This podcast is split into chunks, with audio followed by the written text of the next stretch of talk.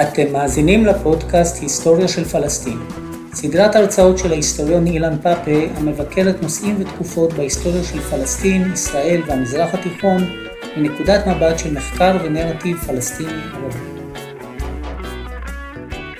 אוקיי, ערב טוב. תודה לאלה שהסכימו לחכות עשר דקות, היה לי פשוט אירוע אחר שנגמר בדיוק בשמונה וחצי, אז החלטתי שאני צריך איזה כמה דקות התאוששות.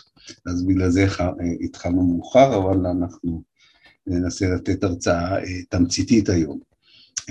דיברנו על משפחות ירושלים בהרצאה הראשונה, דיברנו על משפחות שכם בהרצאה השנייה, והיום אנחנו רוצים לדבר עד כמה שנספיק, ואם לא נספיק אז אנחנו נשמע משהו לשבוע הבא, על משפחות ערי החוף.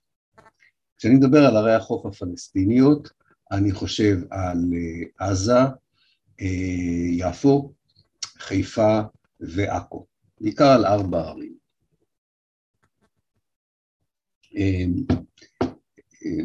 בירושלים פגשנו משפחות שמה שאפיין אותם אה, זה הנכבדות, גם הדתית וגם החברתית שלהם. זאת אומרת, דיברנו הרבה על אילנות היוחסין, שמגיעות עד לנביא מוחמד או לחבריו ונתנו מעמד תוקף למשפחות כמו שציינו, כמו משפחת החוסיינים בירושלים. בשכם דיברנו על משפחות ש... העוצמה שלהם נבעה קודם כל מהעובדה ששכם לא נפגעה בנכבה,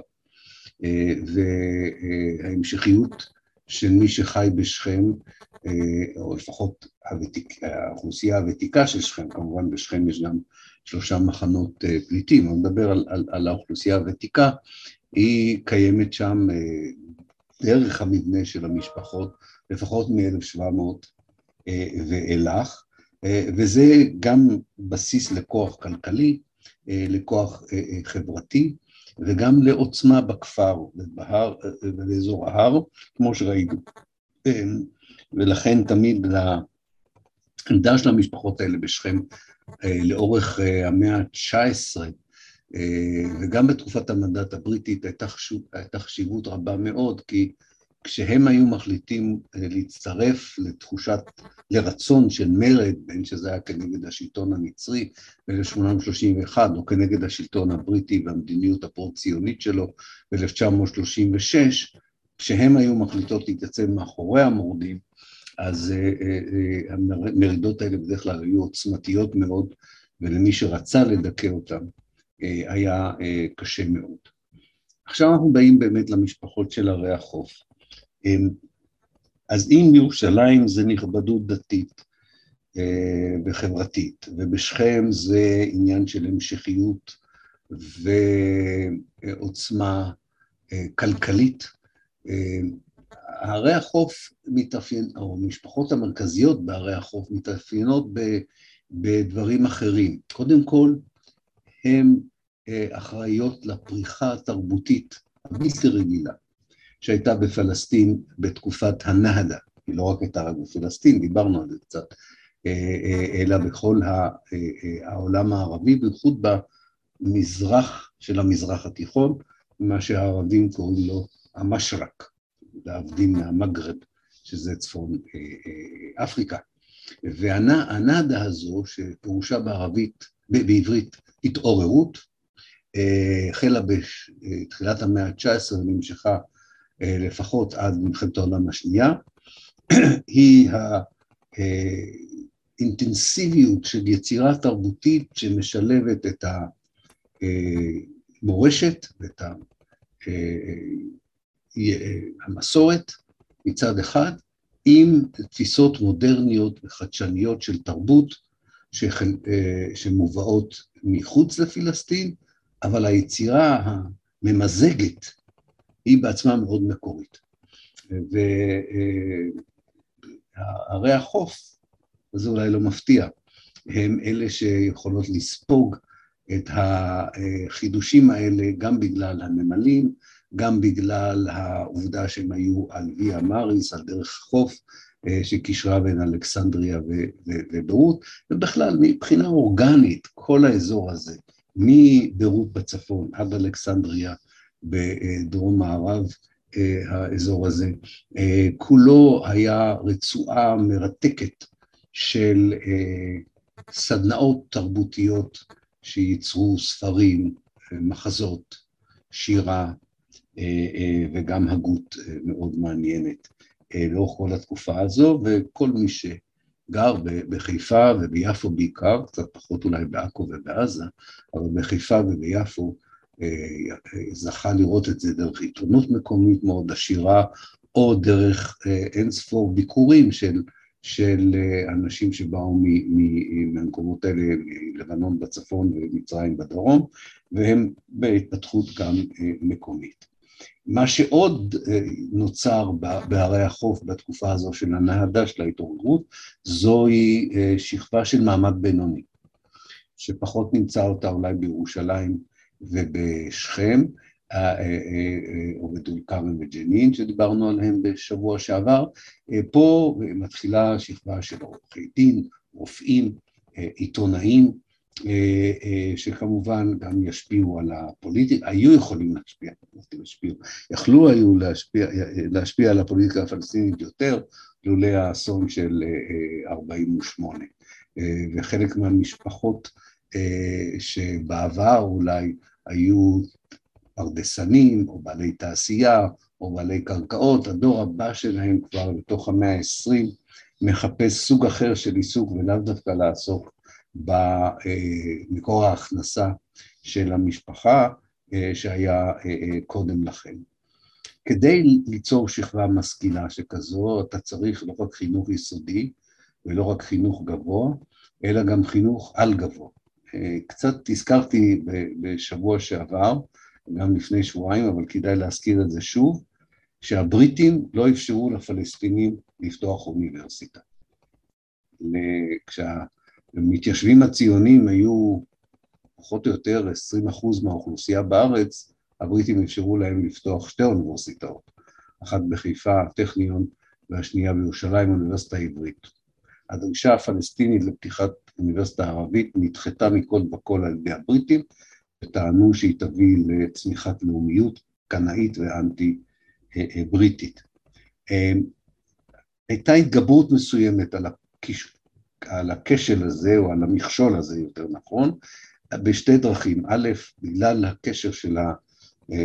קל מאוד לנוע, כמו שאמרתי, בין אלכסנדריה לביירות דרך ערי החוף הפלסטיניות, אז היה אפשר להשלים את הלימודים בביירות או בקהיר, ולכן היה מסלול לשכבה הזו להגיע גם לדרגות אקדמיות גבוהות יותר וגם להשלים את ההשכלה המקצועית אם היה צורך, גם כרופאים או כעורכי דין, וגם סיפרתי קצת על הקולג' הערבי, אותו שהוקם ב-1930, אותו סמינר למורים ומורות שהבריטים הקימו, אבל התלמידים שלו והמורים שלו, תחת עיניהם של הבריטים, הפכו את הסמינריון הזה בעצם לאוניברסיטה של ממש, שנתנה לבוגרים הרבה יותר מאשר, ואני לא מזלזל בתעודות הוראה למורים ומורות, אבל גם, היה, גם קיבלו תשתית חשובה מאוד למי שמהם רצה להמשיך או בקריירה מקצועית שחייבה תארים גבוהים או בקריירה אקדמית. דבר אחרון שאני רוצה להגיד לפני שאני אעבור קצת לערים עצמם, הוא ש... חשוב גם לראות את הילדים של, של הנכבה, אני קורא לזה. ילדי ערי החוף של הנכבה, זאת אומרת, אלה שגורשו ב-48' והיו בני חמש, שבע, שמונה, עשר, או משהו כזה, בנים ובנות, וכמובן שאתה הופך, עוקב אחרי ההתפתחות שלהם, או במחנות פליטים, או בקהילות גולות, אתה מבין שוב את ההון האנושי שפלסטין איבדה כתוצאה מהנכבה אפילו דרך הקריירות האישיות האלה, שחלקם הם של משפחות וחלקם הם של, של בודדים. בואו נתחיל עם העיר עזה. אתם כמובן מבינים שעד 1948 אין מונח כזה רצועת עזה. זו המצאה ישראלית ומצרית שנועדה ליצור מלבן שיוכל לקלוט את מאות אלפי הפליטים שישראל גירשה ב-48' מיפו ודרומה. ועד ל-48' עזה היא עיר בעיקר, ועיר מחוז כמובן, ומתפתחת בצורה מאוד מאוד מהירה בגלל המיקום הזה על ויה מאריס, על דרך הים ועל רצועת החוף, שדרכה נקלטים כל הרעיונות והמחשבות והפילוסופיות שבאות מבחוץ ומתמזגות עם כל מה שיש לתרבות המקומית להציע. המשפחה הידועה ביותר בעזה, צריך להבדיל כמובן בעזה בין שתי סוגי משפחות, ואני לא אדבר כל כך על הסוג השני, למרות שזה אולי יהיה חשוב למקום סוג אחר של הרצאה. כמובן שיש משפחות של פליטים שמתפתחות אחרי 48. כשאנחנו מדברים על המשפחות של עזה, אנחנו חושבים על אותן משפחות שהיו שם לפני הנכבה ונשארו אחרי הנכבה. אז המשפחה הידועה ביותר, ואולי חלק מכם זוכר את השם, משפחת השווה. ומי שככה מתמצא קצת בפוליטיקה העירונית של עזה, לפני הכיבוש של 67' וקצת אחרי הכיבוש של 67' זוכר את ראש עיריית עזה רשד אל-שווא, כבר היה די זקן כשישראל כבשה את עזה, הוא היה כבר ב-1935, הוא לחם בבריטים, הוא היה ידיד די קרוב של עז א-דין אל-קסאם, אותו מטיף סורי שהגיע לחיפה וארגן מלחמת גרילה כנגד הבריטים, ועל שמו החמאס קרא לצ... לצד הצבאי שלו, לגדודי, לגדודי הצבא שלו וגם לטילים שלו. אם כן, אותו שבוע כבר אז היה חלק מהמאבק הזה, אבל אחר כך התמתן, אם אפשר לקרוא לזה ככה, ובעיקר בזמן השלטון המצרי הוא היה ראש העיר, וגם קצת בתחילת השלטון הישראלי, וזו אולי המשפחה המכובדת ביותר. אני אזכיר מתוך המשפחה הזו את, בעיקר את הבת שלו, ראודה. אישה מדהימה, שיצא לי גם לפגוש אותה, לצערי היא נפטרה ב-2017, ב-2017, היא, היא הייתה אולי אשת העסקים המצליחה ביותר ברצועת עזה, עסקה בחקלאות ובאופנה. החשיבות שלה אבל הייתה שהיא שיחקה תפקיד חשוב מאוד בניסיונות התיווך בין כל המחנות הפלסטינים השונים, ומי יודע מה הפסדנו מזה שהיא לא איתנו בקטע הזה. משפחה אחרת שאתם מכירים את ה... לפחות חלק מכם את השם של אחד מבניה, זו משפחת עבד אל-שאפי, אתם מכירים אולי או זוכרים את השם חיידר עבד אל-שאפי, שהיה ראש המשלחת הפלסטינית לשיחות מדריד, והאיש כמעט כולם ראו בו את המנהיג לצידו של ערפאת, ואולי אפילו במקום ערפאת, יחד עם פייסל חוסייני. בכל מקרה, הוא בא ממשפחה ששורשיה בעזה מגיעים רחוק מאוד בהיסטוריה, משפחה שבעיקר של חכמי דת. אביו, מוחי א-דין עבד אל-שאפי, היה מחשובי האולמה באימפריה העות'מאנית. האולמה, עלם זה חכם דת, אולמה זה ברבים. חכמי הדת באימפריה העות'מאנית, כמו שאתם יכולים להניח, עד עלייתם של הטורקים הצעירים החילונים, שיחקו תפקיד מאוד מאוד חשוב. הוא היה אדם שנחשב לחשוב מאוד בתחום הזה, הוא גם היה אחראי על רכוש ההקדשים האסלאמיים באזור עזה וחברון. זה מאוד מעניין, אנחנו היום חושבים על עזה וחברון במונחים אחרים לגמרי, וגם כשאנחנו כבר נכנסים לתקופה הבריטית קצת זה נראה אחרת. חברון ראתה בעזה את המרכז המסחרי שלה, והקשר היה מאוד מאוד הדוק, כמובן ההיסטוריה אחר כך לא אפשרה לקשר הזה להתפתח, כי המרחק הוא לא מי יודע מה גדול. אז חיידר עבד אל-שאפי, הבן של אותו מוחי א-דין, לא הלך בדרכי אביו, הוא לא נעשה אה, חכם דת, אלא הוא בחר בקריירה של רופא. אה, קודם כל הוא הלך לקולג' הערבי, כמו כמעט כל המנהיגות הפלסטינית שנמצא אותה אחרי הנכבה מנסה, גם בתוך הארץ, שמנסה לחדש את ימי התנועה הלאומית ואת המאבק, כמעט כולם עברו איכשהו בקולג' הערבי בירושלים. הוא ממשיך את הלימודים שלו באוניברסיטה האמריקאית בביירות, שם הוא מקבל תואר אה, דוקטור לרפואה. הוא עבד כבית, בבית חולים בעזה, עזר להקים בית חולים בעזה, אפילו הספיק עוד להיות קצין רפואה במיליון הירדני. זכרו אותו בעזה, ואני חושב שזו אחת הסיבות שהיה לו מעמד כזה מכובד, מעבר לעובדה שהוא היה אחד ממקימי אש"ף יחד עם ערפאת אה, ואבו ג'יהאד ואבו יד, מעבר לעניין הזה, זוכרים אותו כמי שטיפל גם בפצועים אה, בזמן הנכבה וגם בפליטים אחרי הנכבה.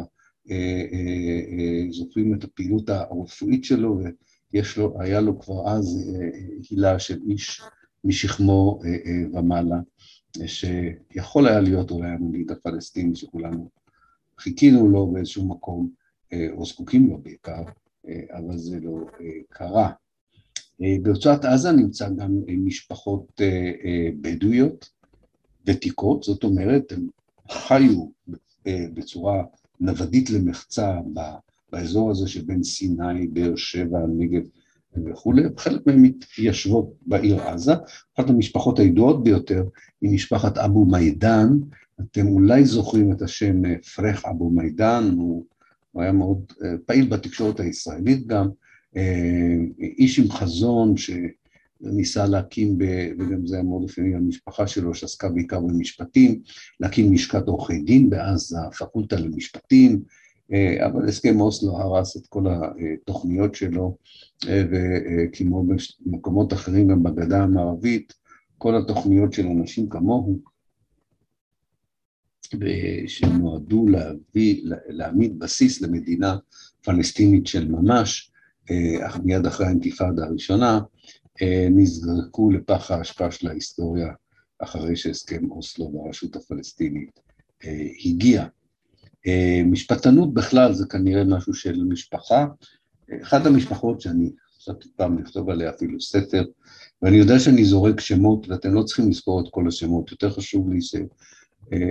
תסתכלו על המאפיינים של בני ובנות המשפחה הזו, כי אתם זוכרים, כל, הרעיון פה לתת תוכן להיסטוריה תרבותית, חברתית וכלכלית שנמחקה אה, בנכבה, ולעמוד מול אה, טענות חוזרות ונשנות של ישראלים, ולא רק של ישראלים, שהיה פה כלום, לא היה פה שום דבר מבחינה חברתית ותרבותית, וכאילו רק אלה שבאו מהעיירות אה, של פולין הביאו איתם תרבות אה, למקום הזה.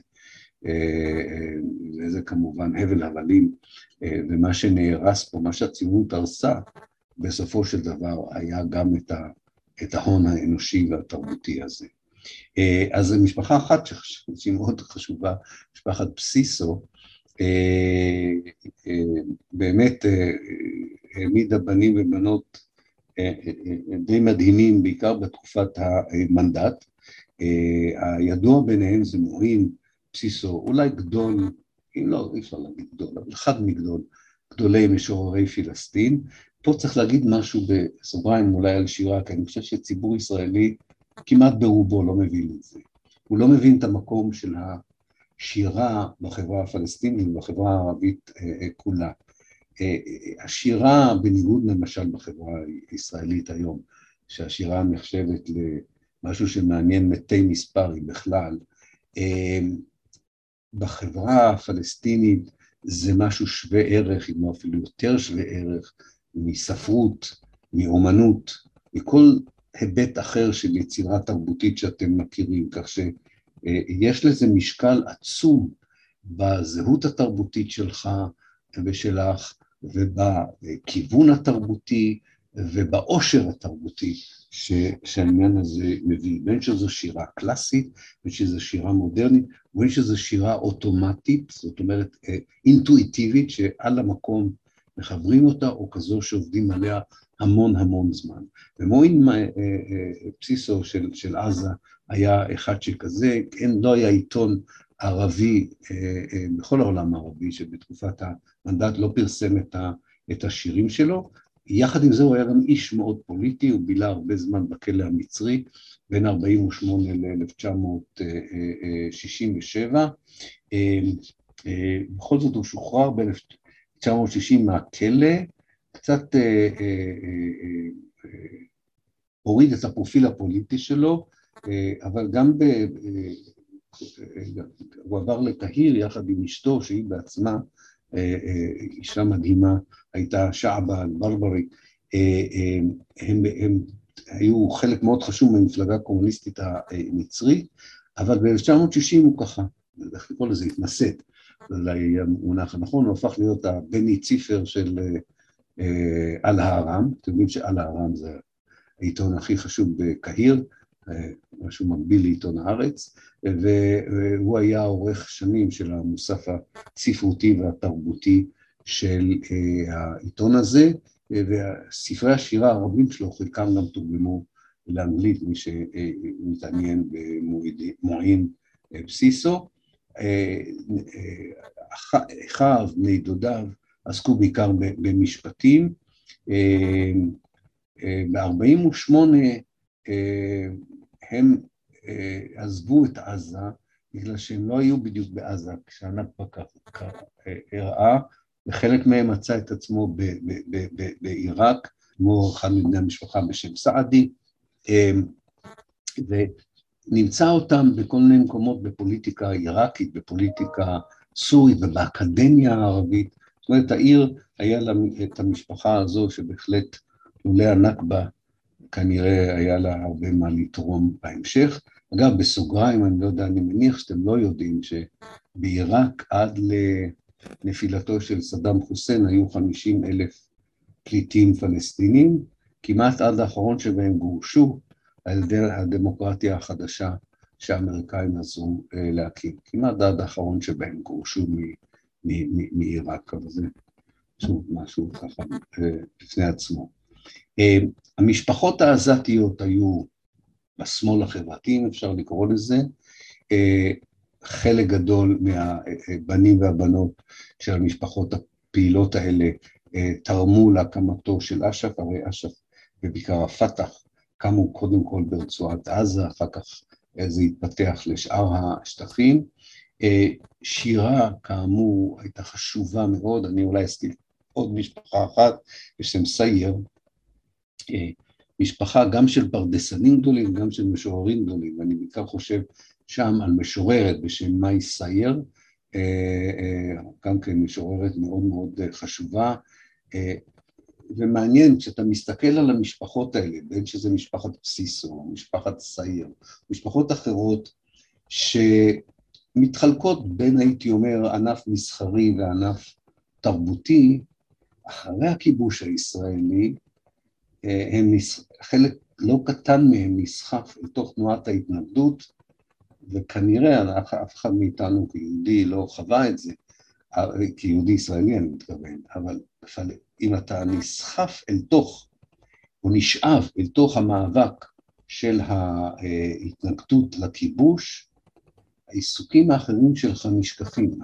המטרות האחרות שלך בחיים הולכים לאיבוד, כך שיש לזה מחיר די כבד של קריירות שנגדעו באיבן לא רק בנכבה, אלא גם אחרי מה שהפלסטינים קוראים הנכסה, הנסיגה. הנכסה הכוונה לכיבוש של הגדה המערבית ברצועת עזה. אני אסיים בעזה עם שתי משפחות קצרות, ובקצרה, אחת משפחה מאוד מעניינת, משפחת אלשקקי, הם לא משפחה מקורית מעזה, הם הגיעו מזרנוקה, שזה כפר הרוס ליד רמלה, והם,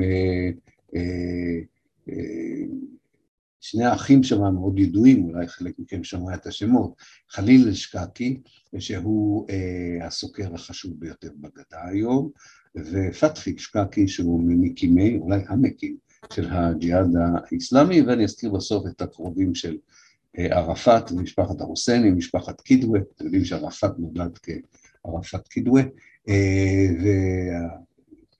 והאחיין שלו, נאסר קידווה, היה שגריר אש"ף באו"ם, והיום גם רואה את עצמו כיורש של אבו מאזן, עם תמיכה לא קטנה מהדור היותר צעיר. אז לסיכום, אלה, זה הסיפור של, זה הסיפור של עזה,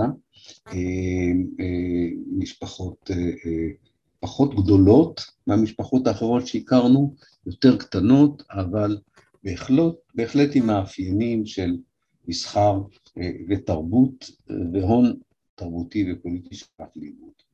העיר המרתקת כמובן מכולם היא יפו.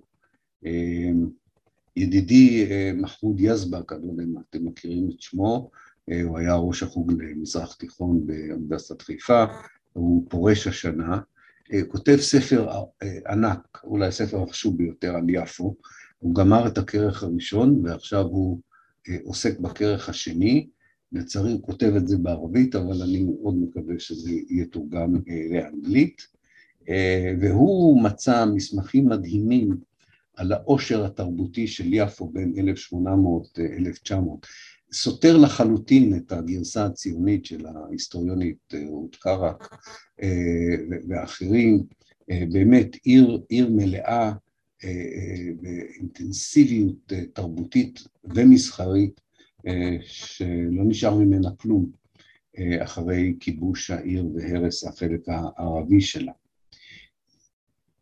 ההרס הזה ביפו הופך משפחות של, כבר ב-48, מיד אחרי הנכבה, הופך חלק מהמשפחות שהיו משפחות של סוחרים, או כשאני מדבר על משפחות של, אני מתכוון שדברים עברו קצת בירושה מדור לדור, כן? משפחת פרדסנים, משפחת סוחרים, משפחת עורכי דין, משפחה שהחזיקה את התיאטרון, משפחה שהחזיקה את, את הקולנוע, את המוזיאון הקטן. כל הדברים האלה, הצעירים שהם ילדים והופכים לפליטים שעולים על הסירות ביפו, וחלק מהאחים והאחיות שהם טובעים בנמל של יפו כתוצאה מהניסיון הזה, ומגיעים בסוף למחנות הפליטים של עזה, הפכו ל... לפחות בהיסטוריה של הגרילה הפלסטינית, לאנשים מאוד ידועים בפנתיאון של, של הלוחמים הפלסטינים. אני אזכיר את סלאח חלף, שהוא אבו יד, אתם שמעתם על אבו יד, הוא עוד הספיק בגיל 14 להילחם יחד עם עבד אל-קאדר אל-חוסייני בנכבה, ואחר כך המשפחה גורשה לעזה. אני אזכיר את סברי חליל אל-בנה, שאתם מכירים אותו יותר, מי שמכם מתמצא קצת בהיסטוריה של גרילה וטרור כאבו נידל, כן, סברי חליל אל-בנה ידוע כאבו נידל, המשפחה שלו הייתה משפחה מאוד עשירה עם רכוש ופרדסים, והיא גורשה פעמיים, קודם כל למג'דל, שהיא היום אשקלון, וב-1950 הישראלים גירשו את אנשי מג'דל למחנ... למחנות הפליטים של עזה, בעיקר לבורג', הוא הצליח לצאת מהמחנה, עבר לשכם, אבל לצערנו ההיסטוריה שלו היא היסטוריה קשה, הוא בסוף הפך לשכיר חרב, הזכיר את שירותיו לכל הצדדים, יש אומרים גם לישראל, ואולי הטרגדיה הגדולה ביותר, שמישהו שבא מהמחנה שלו והיה לוחם חשוב בפת"ח, פחריאל עומר, היה אחד מהקורבנות שלו, אני לא יודע מי הזמין בדיוק את הרצח הזה, אבל גם זה. אז יש כן משפחות, אני קורא לזה משפחות הלוחמים של ילדי יפו, זה צד אחד של הסיפור. צד אחר של הסיפור זה ראשי העיר, משפחות של ראשי העיר, כמו בירושלים, ראינו את התופעה הזו בירושלים, העירייה היא הופכת למעמד כוח של משפחות, ומשפחות כמו, אזכיר שמות, אלביתר, סעיד והייקל,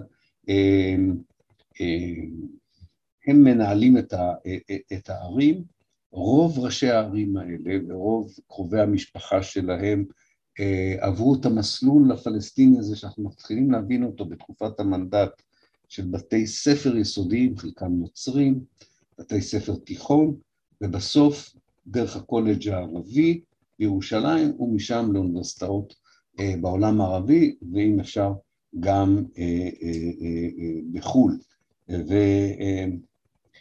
וכמעט כל האנשים האלה, שחלק, הדור המסוים שהיה בשנות ה-20, ה-30 וה-40 לחייו, כאשר יפו נכבשה ותושביה גורשו במאי 48, הדור הזה הזין את העולם הערבי.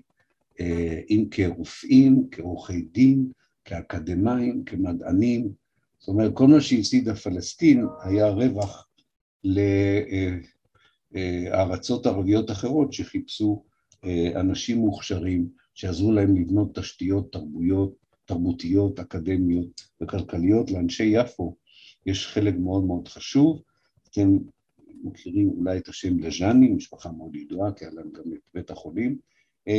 דז'אני, שוב, משפחה שבניה ובנותיה עוסקים ב, כמעט בכל דבר בחיי התרבות והחברה, לא רק ברפואה, אלא גם בעיתונות. חלק מבני המשפחה תורמים חלק חשוב מאוד, בעיקר אדם בשם ברוהן, שהיה איש אשכולות, תורמים חלק חשוב מאוד לצמיחת העיתונות, הספרות המודרנית הפלסטינית. היה קשר הדוק מאוד בין הסצנה התרבותית ביפו לסצנה התרבותית בביירות.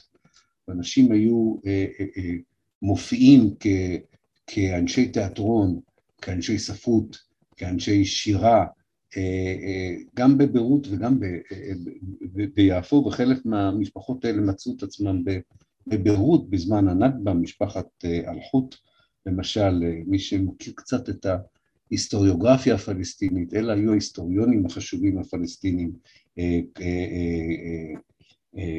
גם שפיק וגם נווייד ביתו, זאת אומרת, יש שם גם משפחה שמייצרת, יחד עם משפחות אחרות כמובן, תשתית למה שיכולה הייתה להיות אקדמיה פלסטינית, ובסופו של דבר בנתה, עזרה לבנות את האקדמיה הלבנונית החשובה. העיתונאי החשוב ביותר, וגם זה עניין משפחתי, כי הוא העביר את זה, זה היה מפעל משפחתי שעבר לילדים ומשם לנכדים, הייתה משפחת אל-עיסא, עיסא אל-עיסא,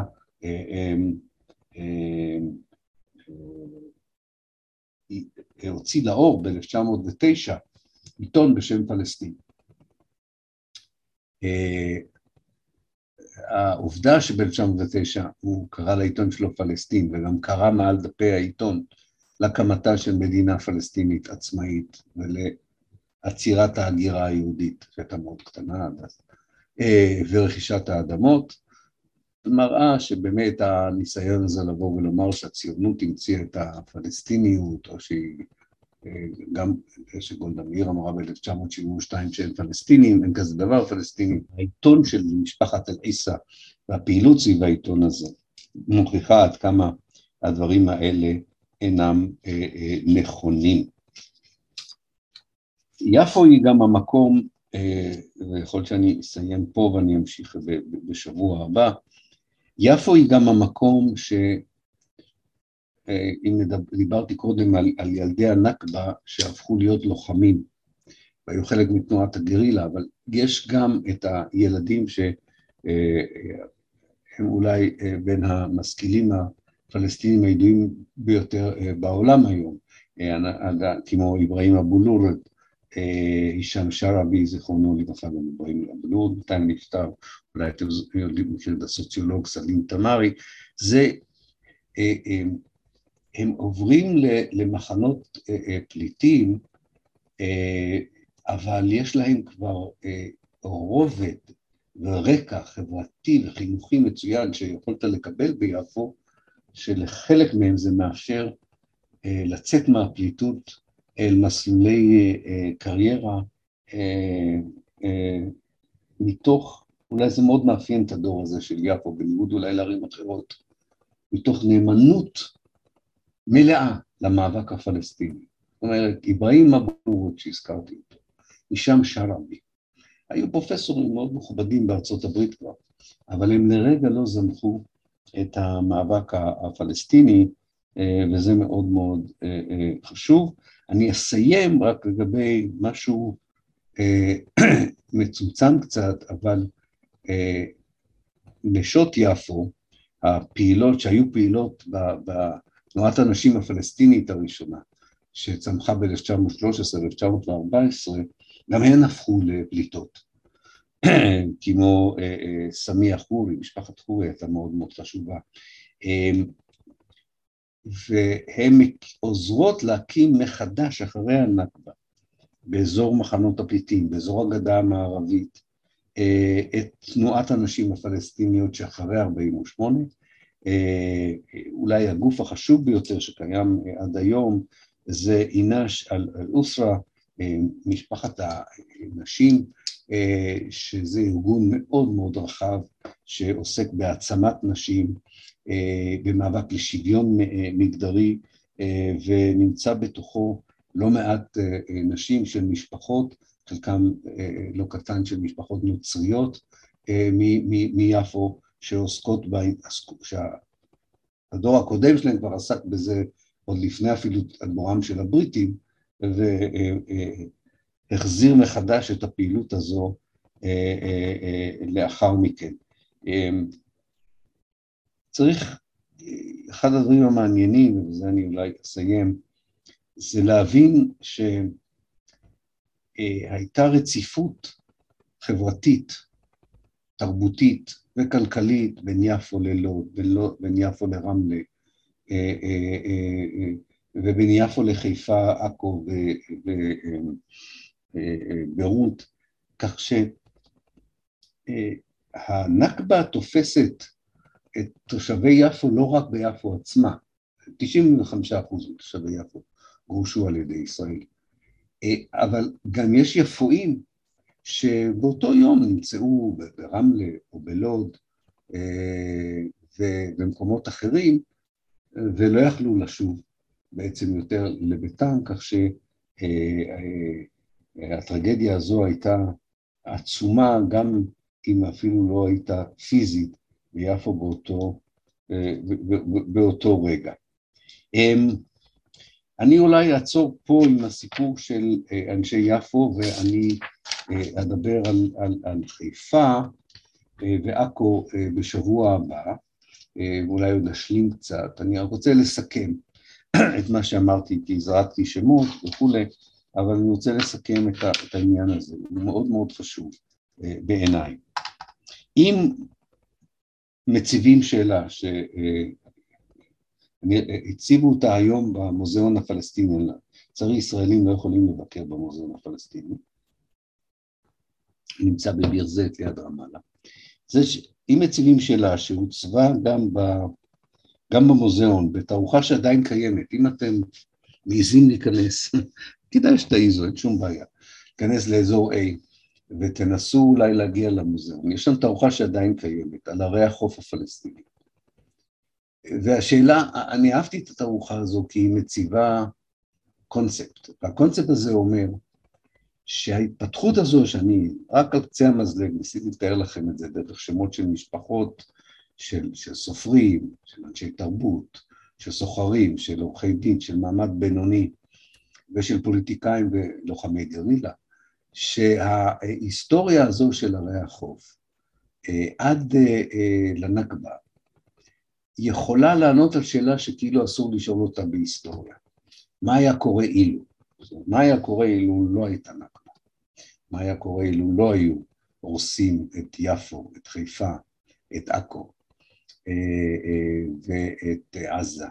עזה אמנם העיר פחות נהרסה, היא פשוט נהרסה על ידי הפליטים שנפל עליה. והתשובה היא שהערים האלה מוכיחות פוטנציאל שלפחות שווה בערכו לכל מה שקרה בשאר ערי החוף של מזרח הים התיכון, ואולי אפילו היה שם פוטנציאל גדול יותר. ואני ראיתי פלסטינים דומעים כשהם רואים את התערוכה הזו, מפני שאתה, זה פתאום הנכבה היא לא רק עניין של מעשי טבח, של גירוש, של הרס בתים, של זה שנוטעים יער על הכפר שלך או בונים קיבוץ או מושב, בוודאי, זה חלק קשה מאוד, וראינו את זה במחאות הגדולות ליד הגדר ב-2018, כש, כשחלק מהפליטים שם הם אנשים שההורים שלהם והסבים שלהם באו מכפרים שעל אדמתם ועל בתיהם נבנו הקיבוצים והמושבים והיישובים היהודים הישראלים מהצד השני של הגדר. אז זה בהחלט חלק חשוב, אבל זה יותר עמוק. זה יותר עמוק, זה, זה הפוטנציאל שהלך לאיבוד, שמעמיק את, גודל, את תחושת גודל האסון.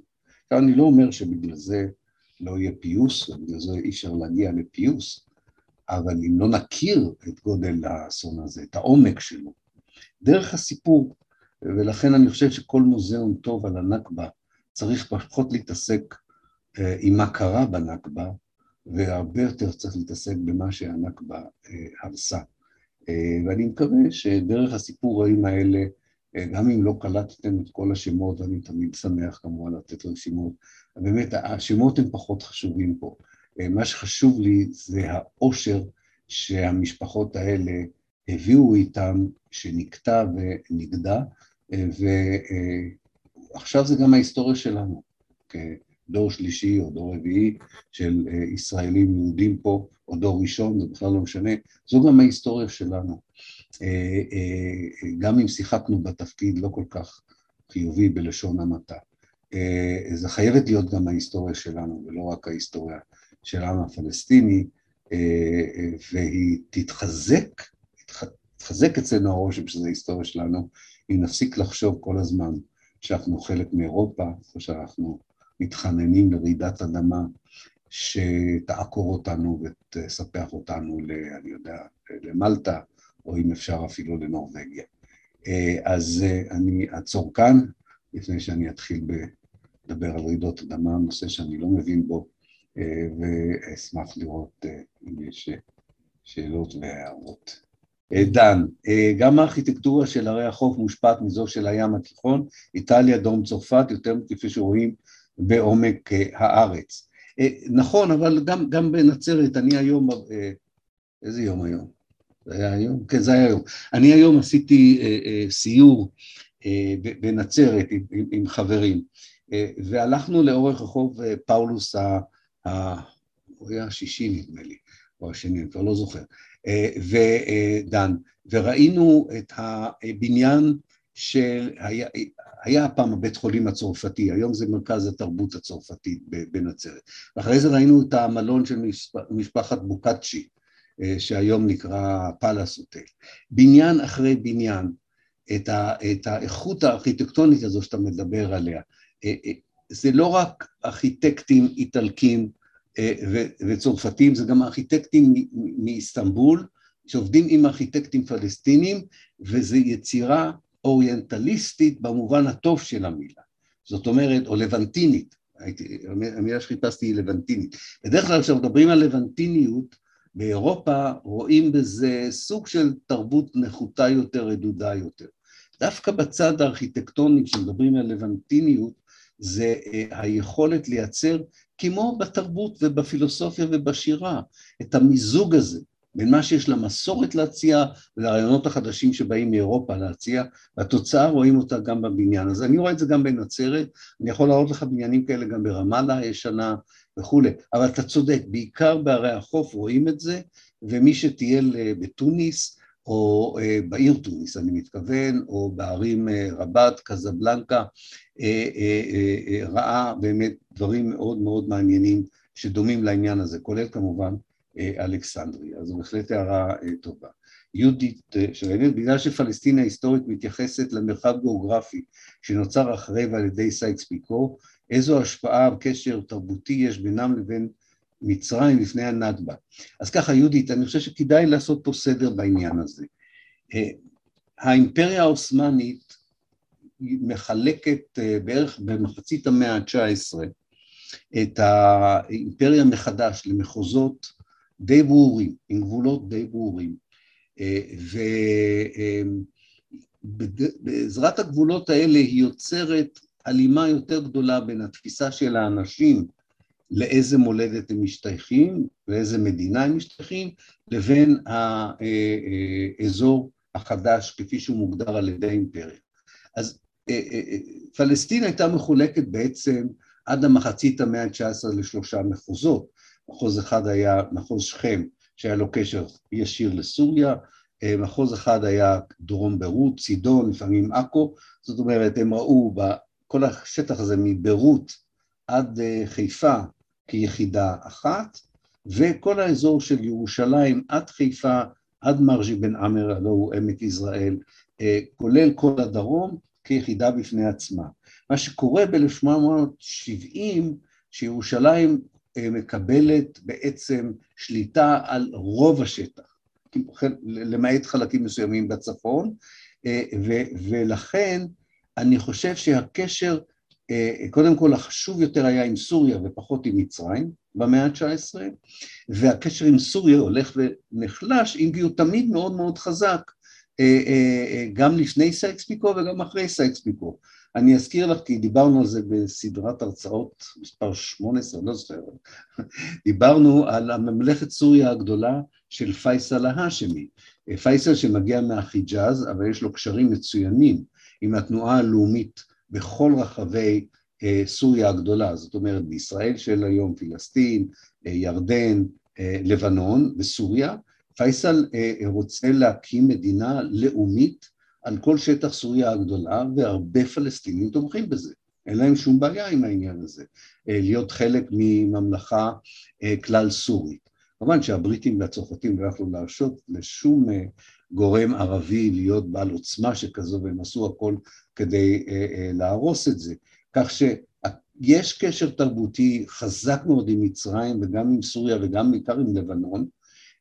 צריך לזכור שהרכבות עובדות בקלות, אפשר לנסוע לקהיר לראות הצגה, אפשר לנסוע לביירות, אנשים מביירות באו לראות את ההצגות של יפו, ההצגות של יפו היו מאוד מאוד חשובות מ-1890 ואילך, וגם הקשר הפוליטי, והקשר הפוליטי הוא ניסיון שלאט לאט דועך בשנות ה-20 ליצור משהו משותף, והמעצמות המנדטוריות שהיו קולוניאליות בעצם, בריטניה וצרפת, דואגות להרוס את היכולת האורגנית הזו להתאחד. והן מעדיפות לבנון בפני עצמה, סוריה בפני עצמה, פלסטין בפני עצמה, ירדן בפני עצמה, הפרד ומשול. הפרד ומשול. אז זה מה שקרה, וגם זה פספוס, זה לא רק הנכבה, אגב, זה באמת הקולוניאליזם האירופאי אה, אה, הותיר פה, הפך הייתי אומר פסיפס של זהויות, שלא תמיד חי בשלום אחד, לא תמיד חיו בשלום אחד עם השני, לא רוצה לעשות איזו אידיאליזציה, אבל בגדול ידעו לחיות ולתת לחיות. האימפריאליזם האירופאי דאג שהזהויות האלה יהיו הרבה יותר מובהקות, הרבה יותר חזקות, יותר לאומיות, כדי שיהיה אפשר אה, לשחק בהן זו מול זו.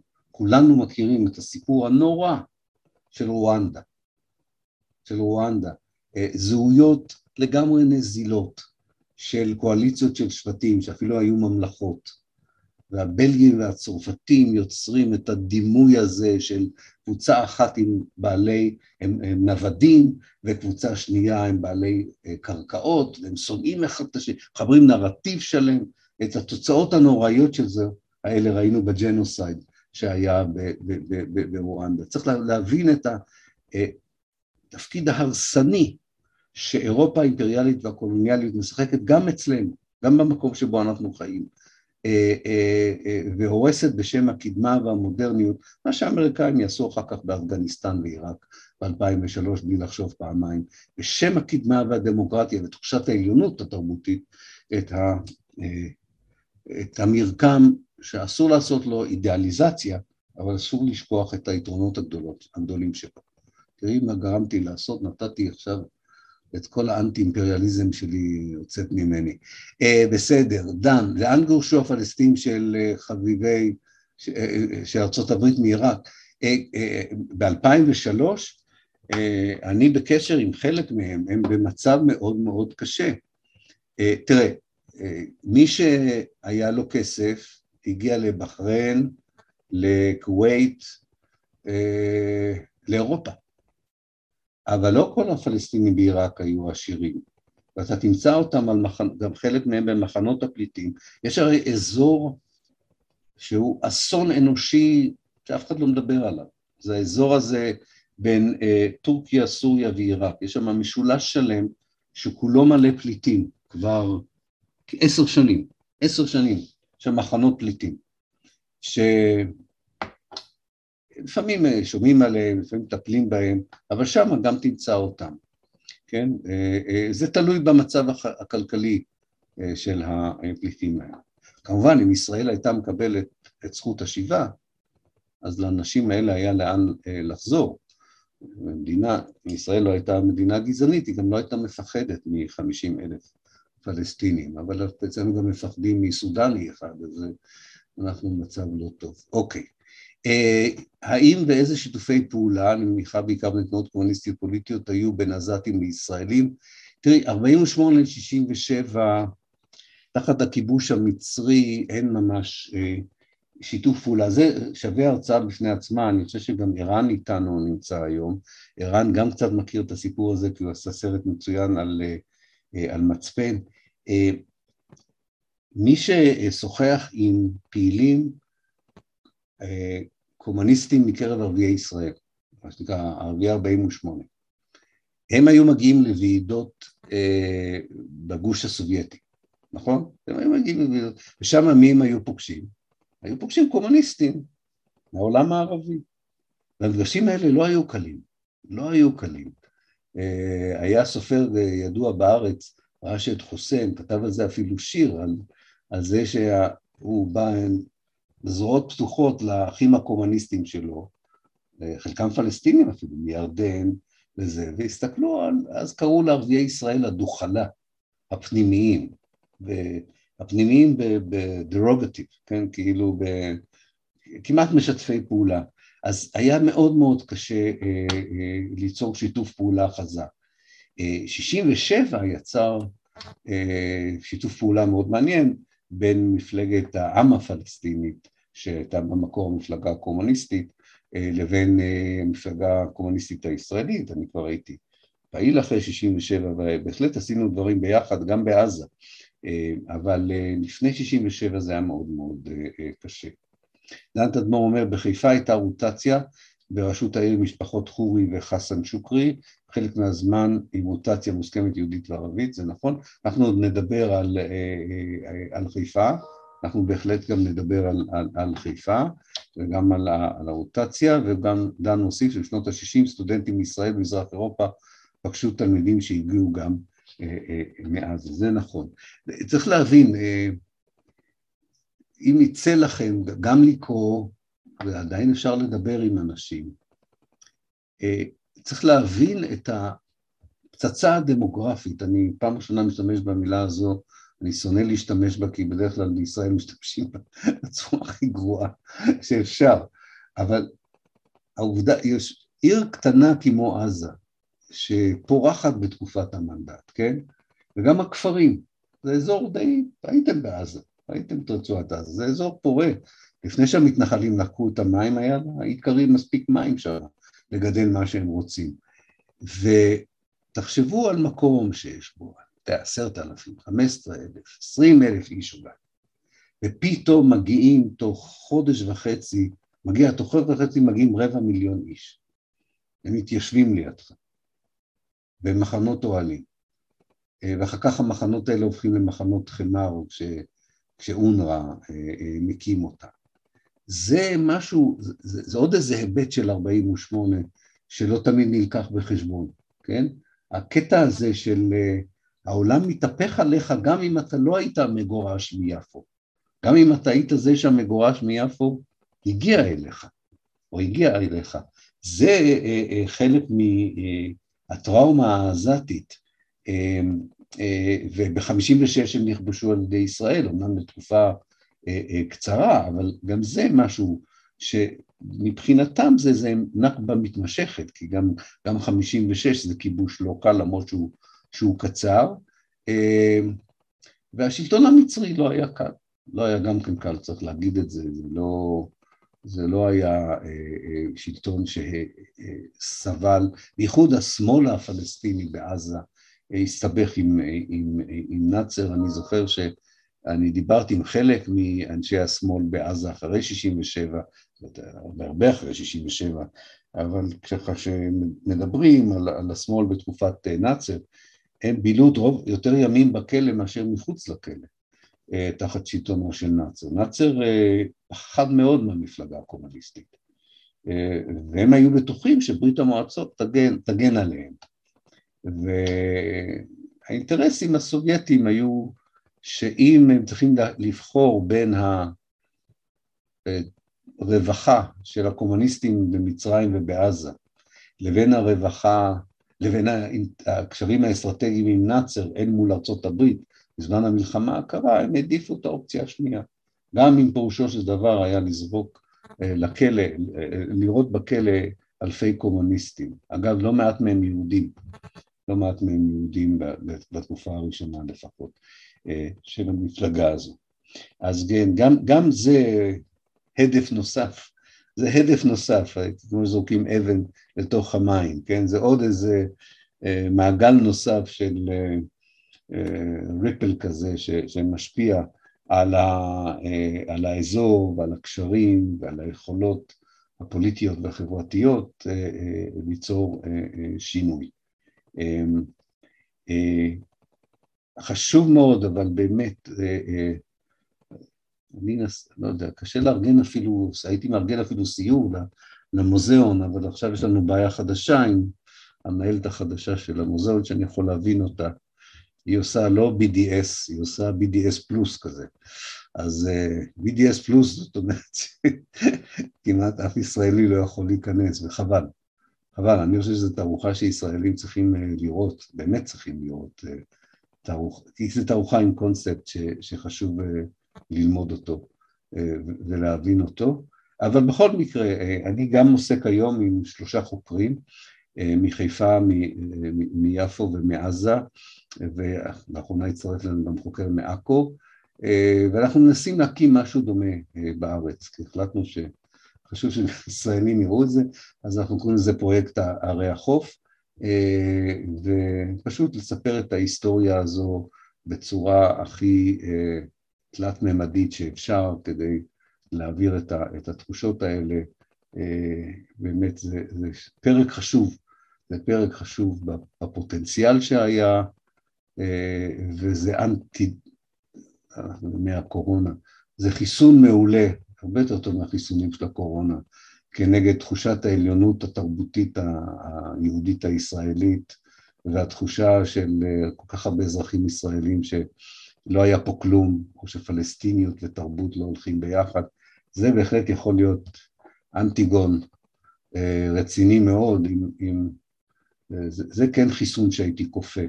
על האוכלוסייה. את החיסונים האחרים לא הייתי כופה, אבל את זה הייתי כופה על, ה, על הישראלים, את, ה, את החיסון הזה של אה, הכרה לעומק של התרבות שהמדינה שלהם הרסה אה, ב-48', אה, ולמה כל כך חשוב להחזיר את התרבות הזו לפה ולחזק אותה ולשלב אותה עם התרבות העברית כמובן, שכבודה במקומה מונח וגם צמחה. אוקיי, אני תמיד מוצא בסוף, אני מקווה איזה משפט קצת יותר אופטימי, לא יודע אם זה היה משפט אופטימי או נשמע לי אופטימי יחסית. אה, אוקיי, אז אנחנו נדבר על... זה היה סיום מצוין. כן, יופי, טוב מאוד. אז אה, בואו נדבר קצת על, על, על, על חיפה ועכו. גם עכו, אה, כל מי שמבקר היום בעכו, אין שם אפילו שמץ שמזכיר את הגדולה של העיר הזו. אה, וחשוב לספר את הגדולה של עכו. חיפה אולי נותר משהו מהמורשת החשובה שלה, אבל גם את זה אדון יהב עזר להרוס קצת. אז זה ימלא הרצאה שלמה, אני חושב שזה ערים שזו, שמגיע להם, שתהיה להם הרצאה בפני עצמה, ועל משפחותיהם כמובן החשובות של הערים האלה. אז תודה רבה לכם. ונתראה בשמחות. להתראות. תודה.